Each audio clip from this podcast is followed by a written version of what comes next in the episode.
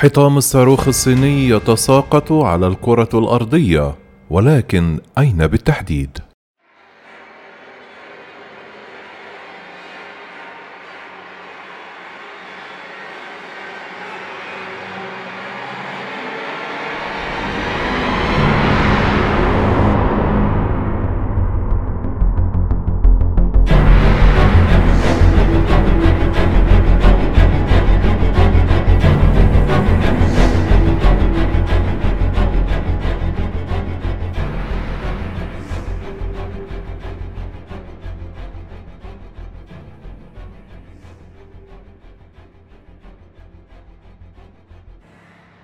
تم تعيين صاروخ صيني كبير لإعادة الدخول غير المنضبط إلى الغلاف الجوي للأرض، لكن لم يتضح بعد أين ومتى سيصطدم الحطام بكوكبنا.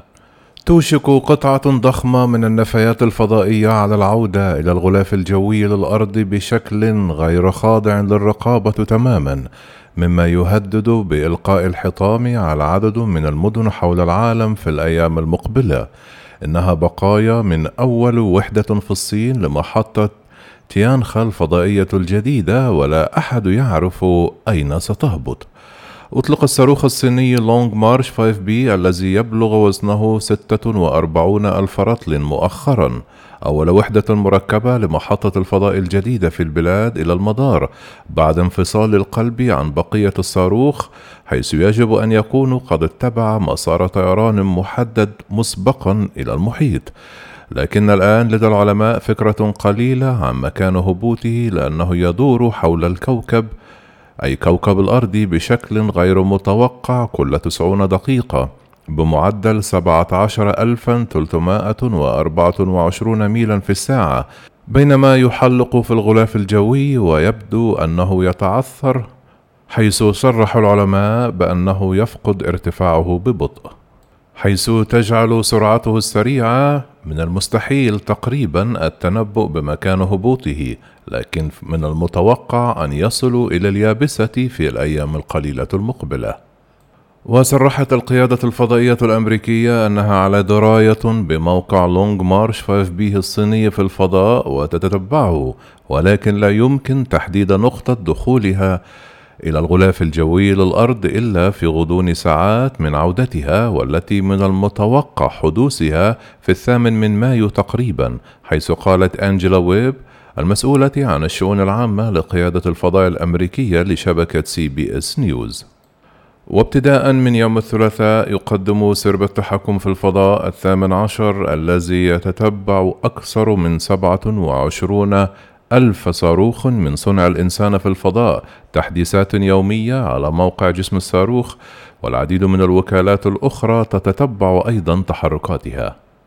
وعلى الرغم من الكثير من التكهنات لا أحد يعرف مكان سقوط الحطام لديها القدرة على الهبوط في الولايات المتحدة أو المكسيك أو أمريكا الوسطى أو أمريكا الجنوبية أو حتى إفريقيا أو الهند أو الصين أو أستراليا.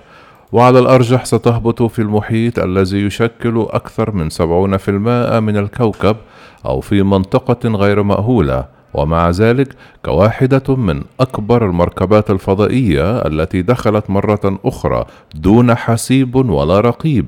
لا يزال هناك خطر من أن الحطام سوف يهبط في منطقة حضارية لكن مرة أخرى الاحتمالات تكون منخفضة.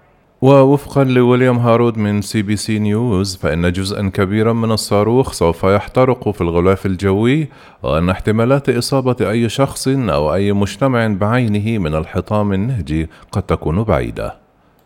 كما صرح هارود لماذا يسقط الصاروخ الصيني دون رقابة؟